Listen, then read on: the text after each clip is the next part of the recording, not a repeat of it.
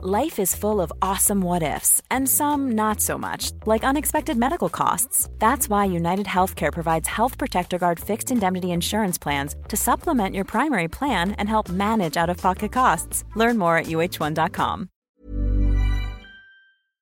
Welcome, friends, to another r slash malicious compliance video. If you're not a malicious soul, make sure to hit those like and subscribe buttons down below. That said, our first story of the day is by Naughty Cat 890 didn't go above and beyond, I'll delete everything I did above and beyond. The original owner of the business I worked for was amazing. I'll call him Larry. He cared about every employee and realized how much we helped the company with our respective positions. He had even let me go negative on my sick time once when I was hospitalized for a week following a double pulmonary embolism with the agreement that I would work the time back. And I did, just pinning a picture of how wonderful Larry was as our boss. Larry finally retired after 45 years of running the business and sold it to his son, who I'll call Eric. Most people know how bad of an idea that is, but Larry thought his son could handle it. He couldn't at first, but that's another story. Eric thought I wasn't doing enough during working hours. Office job, dealing with inventory coming into a retail store.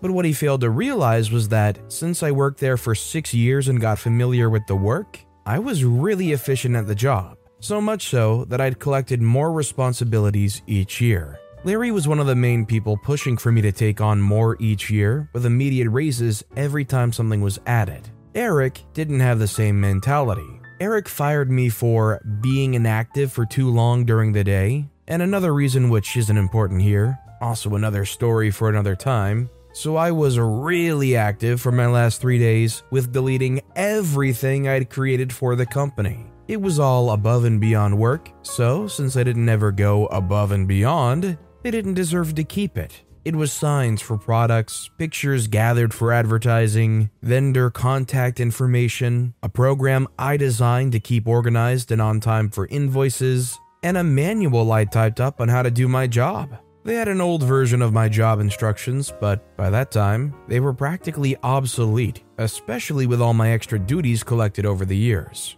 In the two years I've been gone, they've had at least eight people hired for my position who quit within a couple months. I keep getting updates every few months from one of my friends in that office. This is definitely just solely a fail on Eric's shoulders for not understanding what they have at their disposal when taking over this company. If somebody new takes over a company and steps in as far as managing things, do you think it's better to try to insert yourself and try to give your voice and thoughts on things? Or do you think it's better for them to just learn how to either sink or swim? Let me know in the comments down below. Our next story is by an anonymous poster. Well, if you don't like it, you can quit. Okay, sure. I feel like this is a pretty bog standard story that's posted on here, and you might have also caught me witching about this on r slash anti work a month or so back under my old main. So apologies if you're experiencing deja vu, I was too proud of my own malicious compliance not to share. And my IRL friends have gotten sick of the story, so it's time to share with Reddit. When Omicron was just starting to be a thing, the state I live in had just lifted their mask mandate a month or so prior. I was working in a small cafe, having quit my full time job in January of 2021 in order to limit my exposure to COVID. The owner of this cafe didn't actually care about it, she was an empty nester, stay at home mom with a rich husband who decided she wanted to put small business owner in her Facebook bio, so us five baristas were the ones actually running the cafe.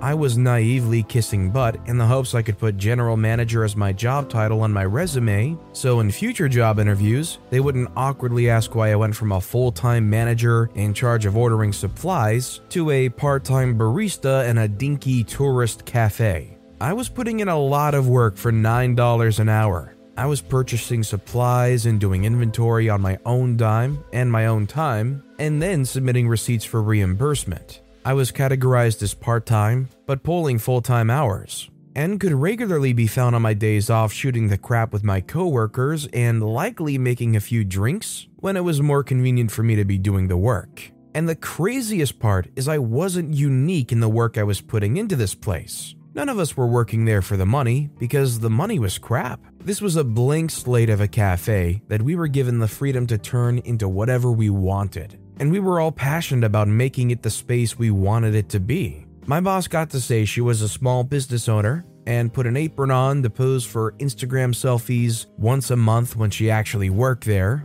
And we got to develop a great atmosphere with cool customers and a great staff. But back to Omicron. That's where the story really begins. Three of our five baristas all caught COVID at the same time, and us being homebodies, we could have only have gotten it from the cafe. The five of us who actually work there jumped on a text group chat that included my boss to discuss what likely happened and what we wanted to do going forward. All of us wore masks, but since our country's health department hadn't announced a mandatory mask mandate, we hadn't been throwing too much of a fuss when people came in maskless. We just rolled our eyes and made their drinks. In the text group chat, the five of us agreed that under these circumstances, we should impose a strict mask mandate of our own, regardless of the county's stance. But the owner was adamantly against it. She had every reason under the sun why she wouldn't allow us to impose a mask mandate. She said since the county didn't have one, we shouldn't either. We totes couldn't have gotten COVID from the cafe because one of the three who caught it had only worked two days of the week the others contracted it, etc. I was really frustrated by this because it feels like it's easy for someone to make decisions about other people's health when you don't actually spend any time whatsoever in that environment. Plus, her motivations were perfectly transparent. She had an obsession with our reviews on Google, and in the state of Utah, if a business requires people to wear masks, the business suddenly gets quite a few one star reviews. I would have preferred to talk to her in person, but since my boss never spent any time in the cafe, I instead sent her a text outside of the group chat expressing my concerns. I felt I was very professional and assertive, saying, Hi, owner. I would really like to encourage you to rethink your stance on requiring masks within the store, at least for the potential duration that any of us might be transmissible, both for our safety and for the safety of our customers and she responded with the most absolute passive aggressive text I think I've ever seen. I'll go ahead and type out a few spicy portions of the long text she sent in reply. OP, if another person tests positive, I will be closing cafe without knowing for how long. If you do not feel comfortable at cafe or are worried about your health, I understand if you do not want to continue to work at cafe. As of now, it is still a choice for guests to wear masks. Basically, screw you, no masks. If you don't like it, you can quit. I was annoyed as freak. I didn't send anything in response. Instead, I updated my resume on my phone and started to apply to other jobs. I got a few interviews and very quickly landed a job. This was at the height of signs and windows saying, Please God, work for us. And right before I was going to give my boss two weeks' notice, for the sake of my coworkers, not for her, the county imposed a new mask mandate, and she texted the group chat something like, Guests are required to wear masks now, yay! As if that was the only thing keeping us from enforcing mandates. So that's when I officially quit. I think it really caught her off guard that I called her bluff like that. And as soon as I walked out the door for the last time as an employee, she was scrambling to pull things back together, since my coworkers were not about to make things easy and pick up the work I dropped for her. She was so disgruntled by my quitting that she went so far as to change all the locks on the store and change all the computer passwords, as if I was going to sneak in in the middle of the night and steal from her. She really showed her true colors.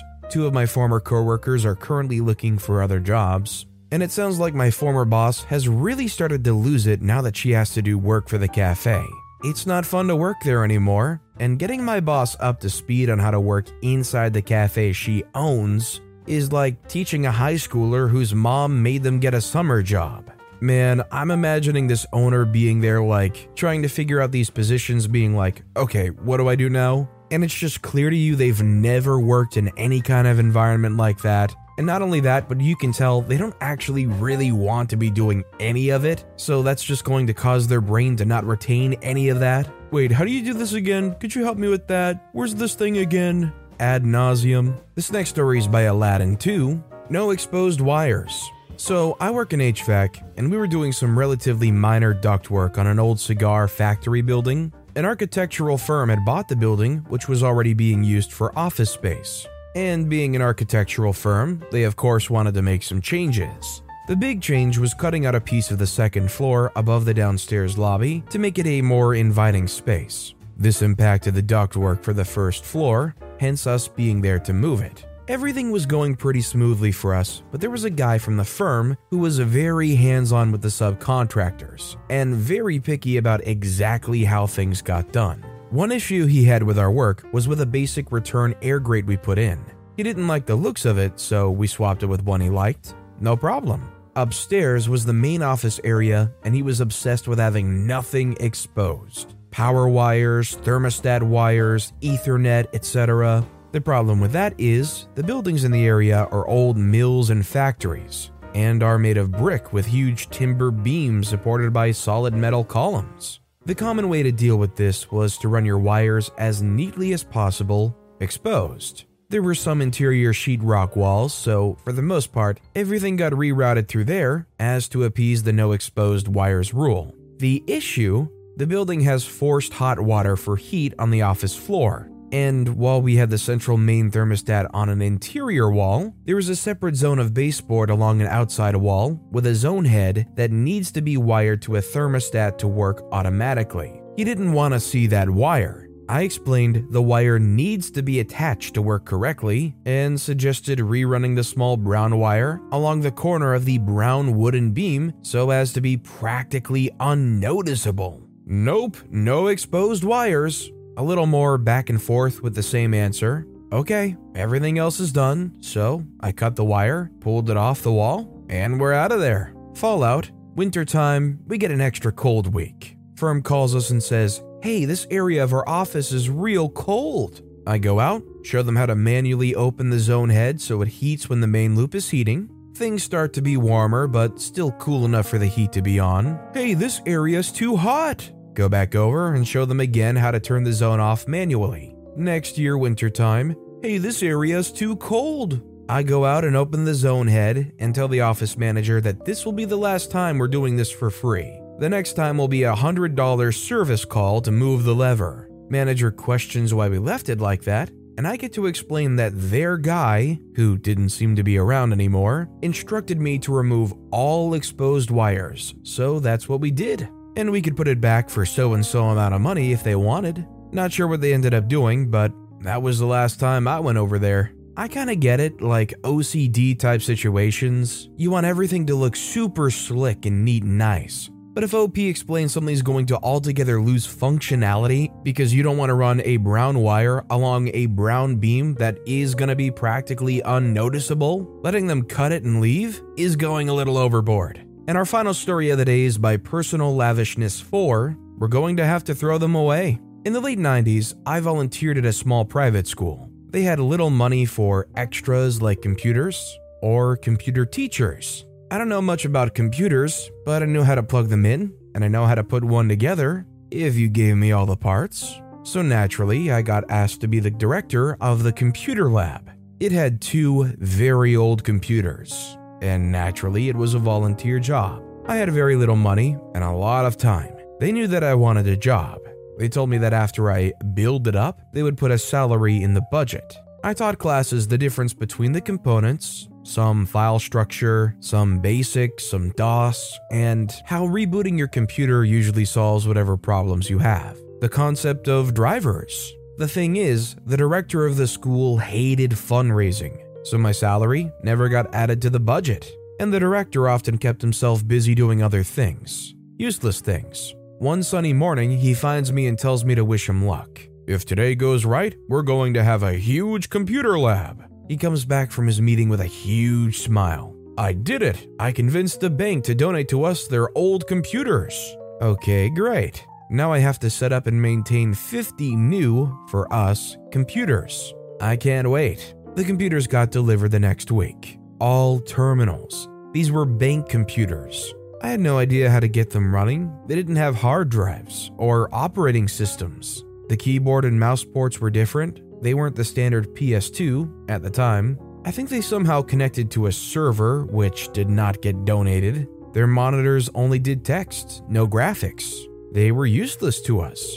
We needed something to run America Online and Encarta maybe SimCity, you know, educational stuff. I had no idea how to get these to work. I tried asking the director, telling him that the 50 computers were not useful. He got super annoyed. I'm sure they can be helpful in some way. They must be worth something. Figure it out, because if you can't, we're going to have to throw them away. He thought he was threatening me. He did not think I'd throw out 50 computers. After all, he worked hard to get them. I did not hesitate at all. My next class, I had screwdrivers for everyone. We disassembled everything. If it had a screw, we unscrewed it. The class figured out what each piece was. And then the class activity was to take the pieces to the dumpster. By the end of the next day, there was nothing left. The next day, the director asked me where the computers were. I said, Oh, you're right. They were very useful. The students took them apart, learned all about the different components, and then threw them out, just like he said we should. His face turned all sorts of colors and he stormed out. What I didn't tell him is that I saved the RAM from the garbage. I mean, after all, it was in the garbage, right? And sold them on the online classifieds. Remember Yahoo Classifieds? For $20 a piece. There were two in each computer, so I got $2,000. I guess they were useful, after all. Well, shoot, if you're doing all this volunteer work for free, you can't feel too guilty about taking those excess parts that were going to go into the trash anyways and making some money that doesn't even cover the amount of salary you should have gotten up to that point. But with that being said, that's all the time we have for today. So, of all these stories I've read today, which is your favorite and why? Let me know in the comments down below. And if you haven't yet, if you could like and subscribe, that would mean a lot to me. Whatever you do, whether it's liking, subscribing, turning notifications on, all of it helps grow this channel, and I appreciate the heck out of it. So until next time, I'll see you all tomorrow with some more stories.